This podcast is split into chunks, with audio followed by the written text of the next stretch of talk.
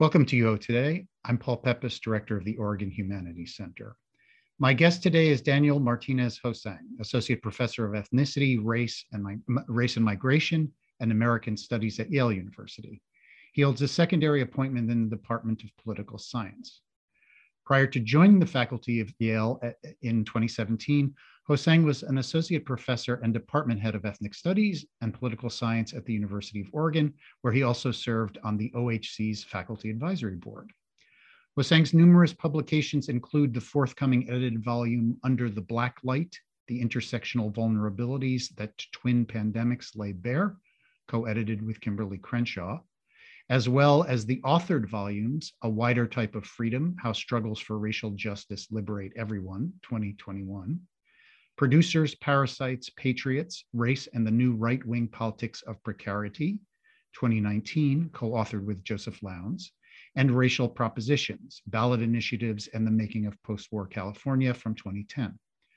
Hosang has also co edited the volumes Seeing Race Again, Countering Color Blindness Across the Disciplines from 2019, Relational Formations of Race, Theory, Method, and Practice from 2019, and Racial Formation in the 21st Century from 2012. On December 1st, 2021, Hosang will give a virtual talk, A Wider Type of Freedom, How Struggles for Racial Justice Liberate Everyone, as the Oregon Humanities Center's 21-22 Lorwin Lecturer on Civil Rights and Civil Liberties. Thanks, Dan, for coming on the show. It's great to see you. Uh, Paul, I'm so grateful for the invitation and the opportunity to be in conversation with you. Um, and, you know, I treasure, treasure the time I was uh, allowed to spend uh, at the University of Oregon, including my time with OHC. So this is just a real treat for me. Let's begin with the forthcoming collection you've edited with Kimberly Crenshaw, Under the Black Light, the intersectional vulnerabilities that twin pandemics lay bare. Can you give us a thumbnail uh, account of the project of that collection? Yeah, this is uh, really work that's uh, based on Kim Crenshaw and the African American Policy Forum. Uh, right after the pandemic closed everything down in March of 2020, uh, Kim began a, a kind of um, public facing webinar with a series of guests each week trying to lift up what is this pandemic teaching us about the structural dimensions of inequality and subordination and life and freedom. And remember that time, Paul, I mean, so much was coming at us. And there was a moment when, you know, there was almost this consensus across the, you know, a wide part of the political spectrum, like, wow, things really have to change, right? So there was just this amazing array, array of guests, people who were looking at law enforcement and health policy and segregation and indigenous policy and immigration, uh, offering these kind of on the ground snapshots of what they were seeing. So um, across 13 episodes, and then of course by May we have uh, George Floyd in Minneapolis and all of the kind of public uprising against police violence. Um, and so that's those are the two twin pandemics. There's COVID and the, the pandemic of state violence. Um, so it's really, you know, these uh, very textured accounts uh, that we've distilled into essays across 13 chapters from, you know, with really wonderful folks, Viet Nguyen, um, uh, Saidiya Hartman, a whole bunch of amazing scholars. Um, and, you know, it's interesting because we're now almost, you know, we're going to be two years out from that fairly soon.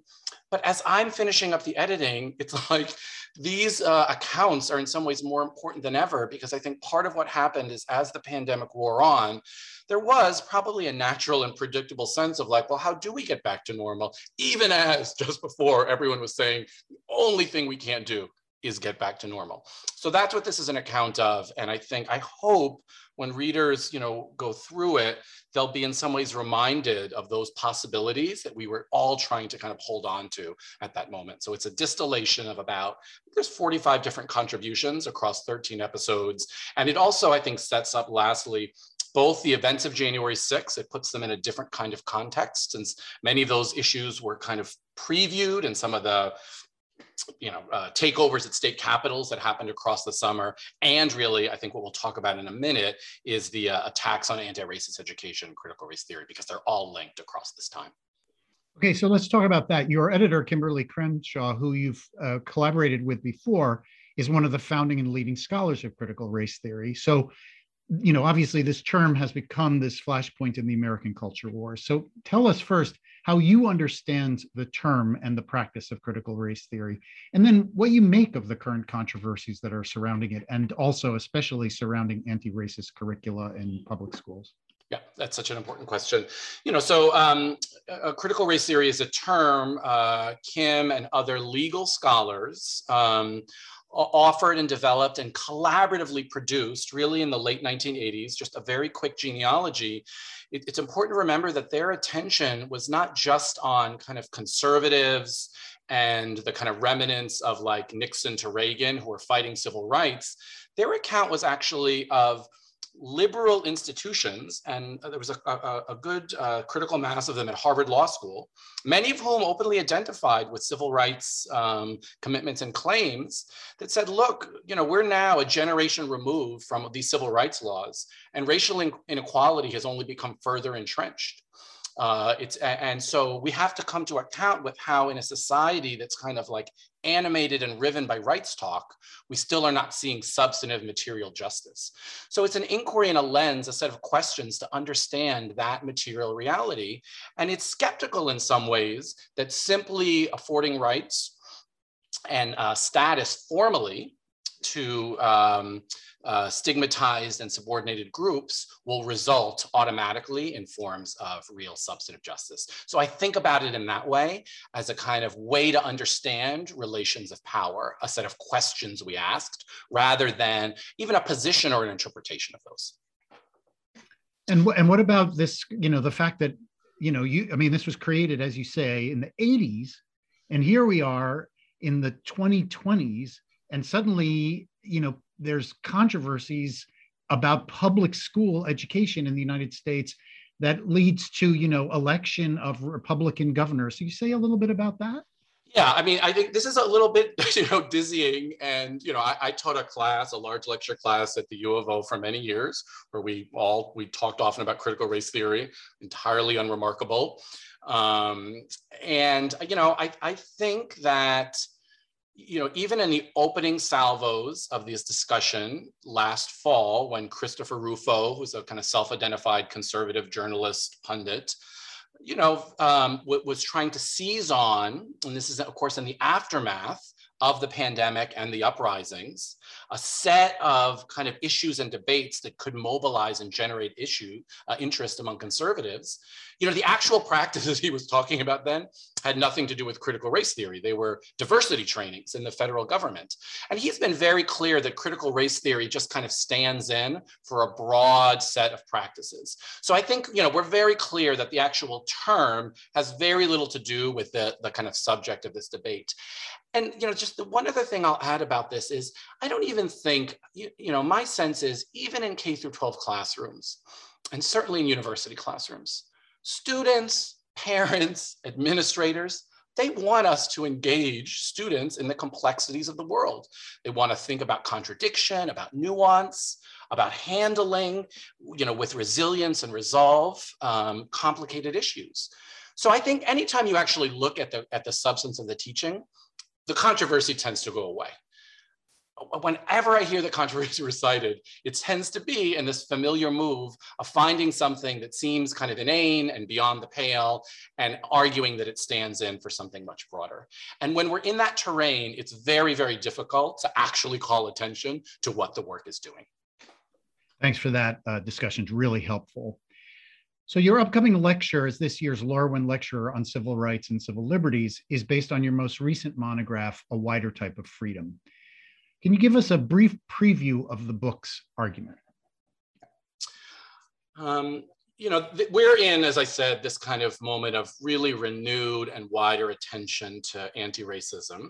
And I think it raises the question then, well, what is, what is racial justice?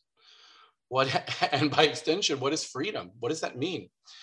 And uh, part of the effort of the book is to recover in some ways a genealogy a, a history, a set of practices, uh, answers and responses to that question that have argued that racial justice isn't just equitable incorporation into the very same systems that have historically produced so much inequality. So Dr. King, you know, uh, in 1967 says to his friend Harry Belafonte, I fear I'm integrating my people into a burning house. Now, this is not the king that most of us know about, right? And, and what a shift for him from three years earlier when he was championing the, you know, the passage of these laws. And this was not to, to adopt some kind of deeply cynical or pessimistic orientation. He said, we can't let the house burn uh, nor can we just rush in. We have to actually think about building something that provides humanity and possibility uh, and freedom for everyone.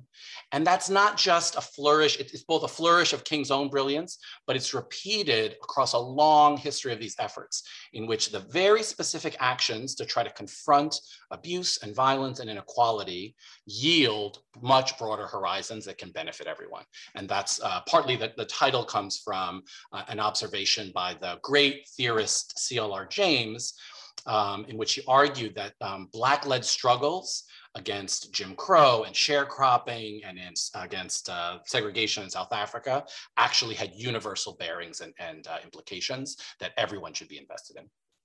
So let me ask a, a follow up on that. One of the things that's notable about the book is its global scope. Uh, and why why was it important that you didn't just write a book about liberational movements in the United States? Why look beyond the borders of the U.S.? I mean, I think it's one of the um, you know challenges of being socialized and educated within the U.S. is that many of us who went through the system uh, kind of bear the parochial sense. You call it U.S. exceptionalism, but that kind of like the U.S. is the world writ large.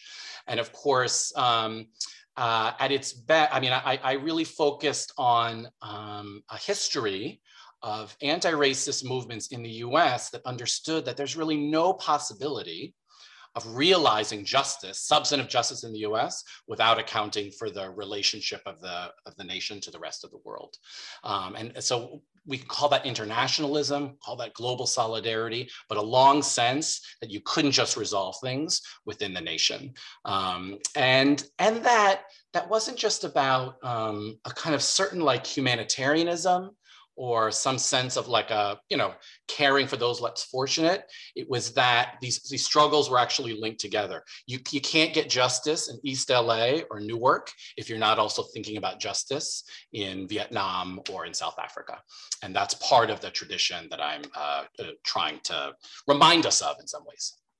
So a crucial part of the argument is a, a move from a kind of zero sum game conception of rights uh, along the lines of this uh, conversion that King had um, about the kind of problem with liberal anti racism. So, will you just tell us a little bit more about the critique that the book uh, re- recovers for us of liberal anti racism?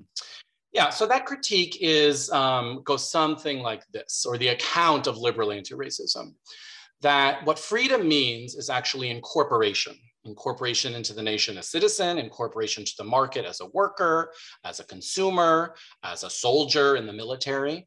And that once you're fully incorporated, that's what, that, that gives you the basis to live a free life. And, you know, part of what I'm, um, again, uh, arguing that we need to remember is that those incorporations are always two-faced or two-sided. They come with both possibilities and opportunities, but they also come with liability and responsibility.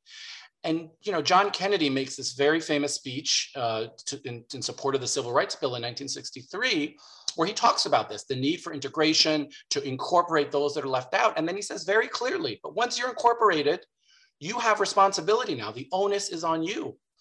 And so we often think that that liberal vision of Kennedy's um, protects us from harm, but I'm trying to point to another critique that said it also at, the same time can expose people to harm. And uh, that, that's always been mindful. And there's a long, long history of anti-racist movements and thinkers who have said, we don't just want to imitate what's been done to us. That's not good for us. It's not good for anyone else. Our charge is to create something else, uh, other alternatives. Um, the last thing I'll say is, you know, the great anti-colonial thinker Frantz Fanon said this. He said, you know, if we're just trying to imitate European society, you know, he says this kind of in the late, uh, in like the 1960s, just leave it to them. They know how to do it. They're going to be better at it. I don't think that's what our charge is. Uh, you know, decolonialism isn't just replicating that; it's imagining something else. So a long history of that that I think is an important resource for our thinking today. Well, we're really excited about the lecture that you'll give on, on December 1st, where you'll tell us more about a wider type of freedom. We're really looking forward to that. So let me now turn to some of your earlier work. Um, tell us first um, about your 2019 uh, book that you co-authored with UO political science professor Joe Lowndes uh, called Producers, Parasites, Patriots, Race and the New Right-Wing Politics of Precarity. Tell us a little bit about the argument and project of that book. Yeah, I mean, this was a, a long-standing project with my dear friend and colleague, the brilliant Joe Lowndes. And you know, folks based in the Northwest will remember well before the election of 2016, there had been a kind of resurgence of militia activity um, and, uh, in the Northwest in particular, um, at a time when um, the kind of, you know, this was, remember, so we have the Great Recession in 2008, 2009. And it, it's clear to everyone that this is not just something cyclical. It seems like a much more permanent redistribution of wealth and power. It's upending everything. And so part of the questions we are asking are like, well, how is that going to shape the ways that people think and act and move around race, anti-racism, justice, and freedom?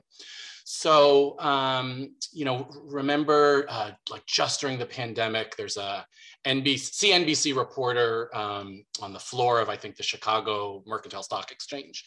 And he says, you know, we're not going to pay anymore for the losers' mortgages.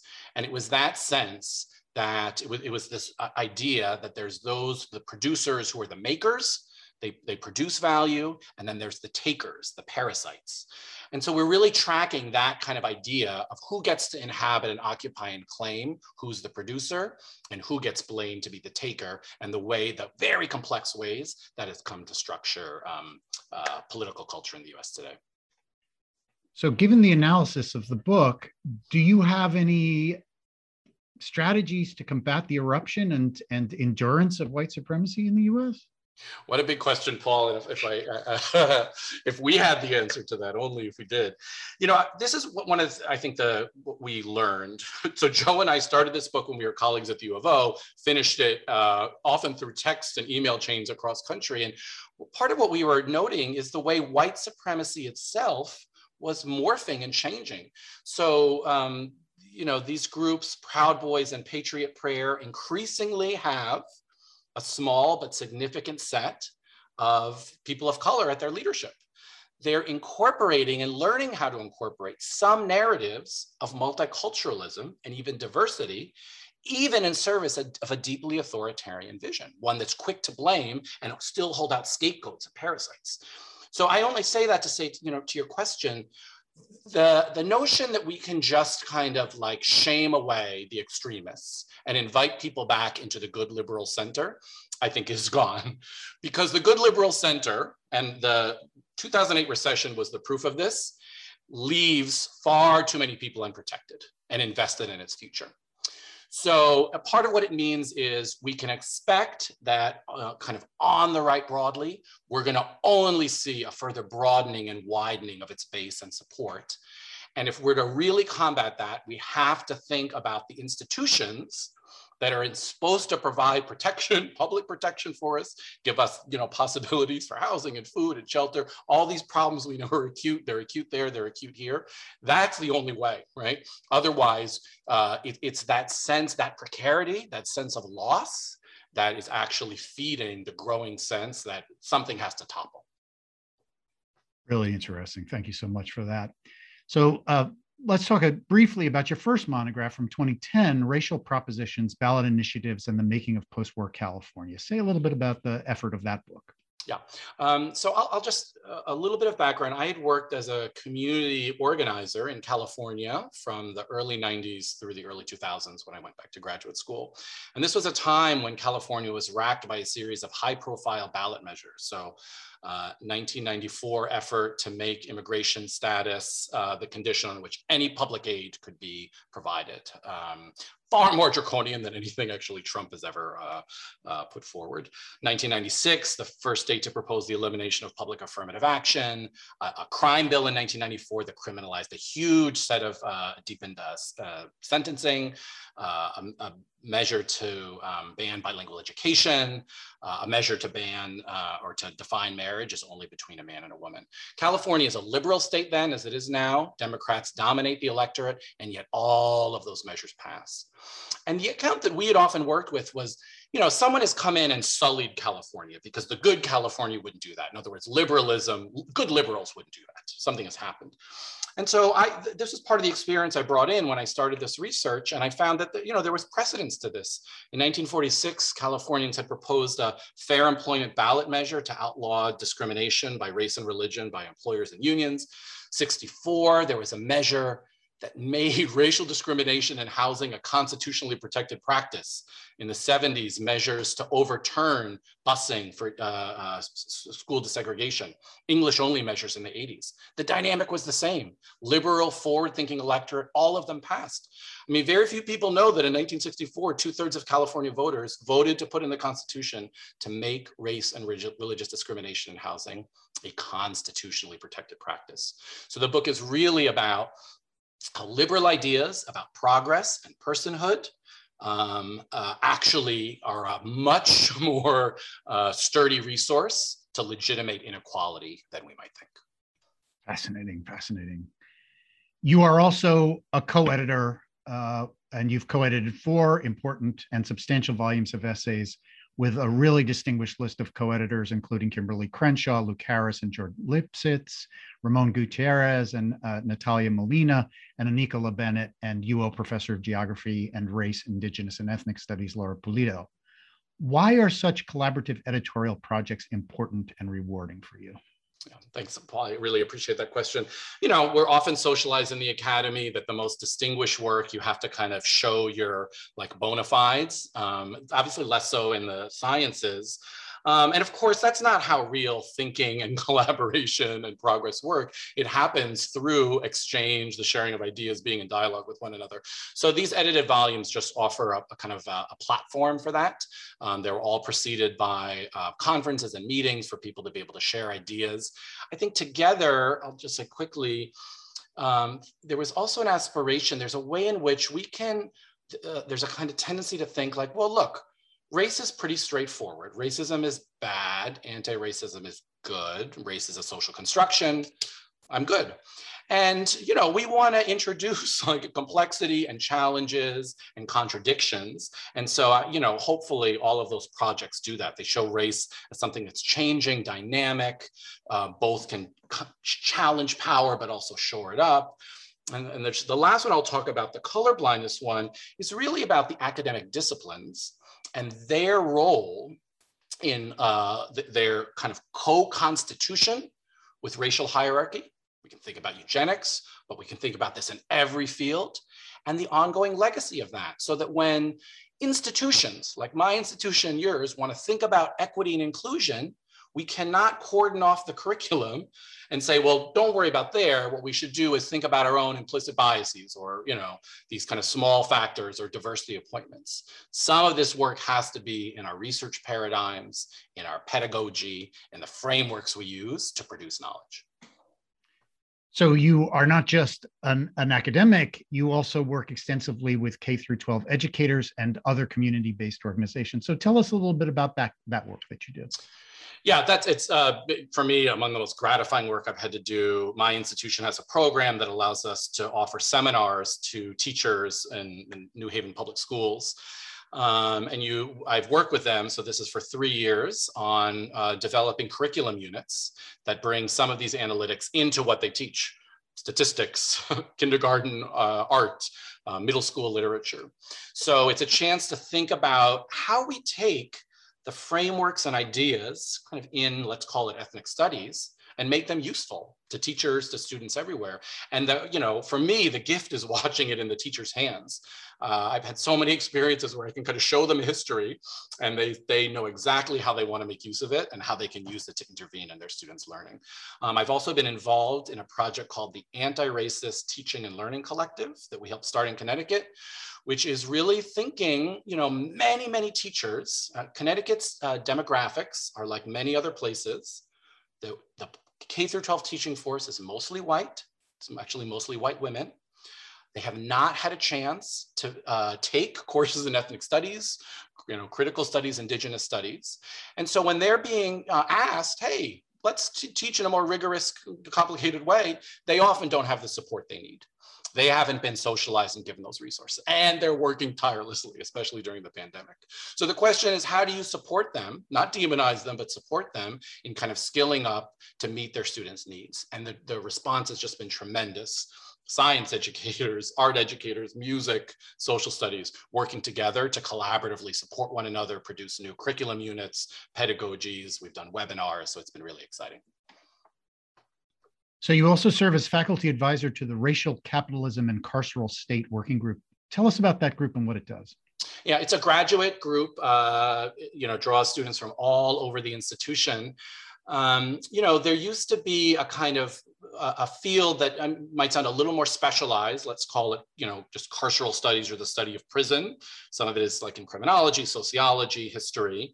Um, but this is a part of, and it certainly didn't start here, a body of work that understands this idea of like carcerality, control, segregation, institutionalization as having wide, wide ranging impacts. It shapes how we provide healthcare. It shapes how we think about segregation. It shapes how we think about city revenues. So it's a really expansive way to understand how living in a nation, right, that has, what is it, one 20th of the world's population and one fifth of the world's prisoners is not just about that. It's not just about penal policy. It's about a whole wide range of logics. And so it's been great great to have law students and history students and students of literature in conversations about those trends. So, uh, as we've discussed already, prior to moving to Yale, you were here at the University of Oregon, and you've collaborated with UO scholars Joe Lowndes, Priscilla Yamin, and, and Laura Pulido. As you look back on your time at UO, how do you understand the impact it had on you as a scholar and as a person? Yeah, I could I'll, I could talk about this for an hour, Paul, but I'll keep it short. Um, I am so grateful to have kind of learned how to be an academic at the U of O because it taught me the importance of not just collegiality, but actually collaboration, cooperation, why no one of us will ever have a kind of uh, singular insight into decisions, whether it's a hiring decision. So we can think about the OHC's practice of involving faculty from different backgrounds and reviewing colleagues' work and uh, contributing to making decisions about funding. I mean, that sense of like that process, um, I find so precious and dear. I learned so much from it. I learned an enormous amount. About seven years ago, there was a unionization effort, which brought faculty from all over to think and learn about one another's lives that we don't typically have a chance to do. So I guess I'll just say that, you know, the academy can be quite isolating, quite individualistic, achievement oriented. And there's so much about the culture of the university, the faculty culture and the student culture that uh, countered that and prized acknowledgement and collectivity. And uh, I, I'm just um, eternally grateful for that. Well, we are eternally grateful to have shared you for that period in your career. It's just been such a great, uh, great to be able to work with you and to have you contribute to, to the life we have here. We're coming to the end of my time. Um, next question is, you know, among all these other things that we've talked about, you're also a teacher. Um, tell us a little bit about one of your recent classes. Yeah, sure. I always love talking about teaching. Well, just uh, I'll, I'll, tell about two quickly. Um, one is a, a class on anti-racist teaching and pedagogy that was actually done during the pandemic was trying to think about, you know, the students have all this energy, they want to contribute, but the setup of our classes and our seminars is often, right, it's all directed towards the faculty. So in this case, um, in addition to all the readings and discussions we had, the students were partnered up with uh, local teachers who said, I'm really trying to get some new work into my, you know, geography unit or my, um, uh, you know, eighth grade reading units, but I don't have time. And so the students worked really, really closely with the teachers to kind of curate a set of materials that they could bring right away into the class. So they worked so hard and felt so accountable to that in ways that just exceeded, you know, what is sometimes just the kind of like going through the conventions. And then a class I'm very excited about teaching next uh, semester is a class on actually on eugenics. Um, so my institution, Yale, has a long history of eugenic research. It was home to the American Eugenics Society in the 1920s and 30s. Many prominent faculty from all over the university were involved in it. We're at the 100th anniversary of a huge conference at the Museum of Natural History, the Second International Congress of Eugenics. Oregon has a long history of this as well. And we, we try to sometimes tell ourselves, well, that was this unfortunate period in the 20s and 30s. Thank goodness none of us would do that today. And part of what we're learning in this collaborative research I'm doing with students is how deep those logics go and how they continue to structure so much of academic thinking, decision making, culture today. Well, thanks, Dan. It's just been so fascinating talking to you. I'm so excited that you'll be giving the Lorwin Lecture this year. What a pleasure. We'll see you soon. Thanks so much again. Great. Thank you, Paul. It's been a delight. I've been speaking with Daniel Martinez Hosang, Associate Professor of Ethnicity, Race, and Migration and American Studies at Yale University. On December 1st, 2021, HoSang will give a virtual talk, A Wider Type of Freedom How Struggles for Racial Justice Liberate Everyone, as the Oregon Humanities Center's 2021 2022 Lorwin Lecture on Civil Rights and Civil Liberties. Thanks so much for watching.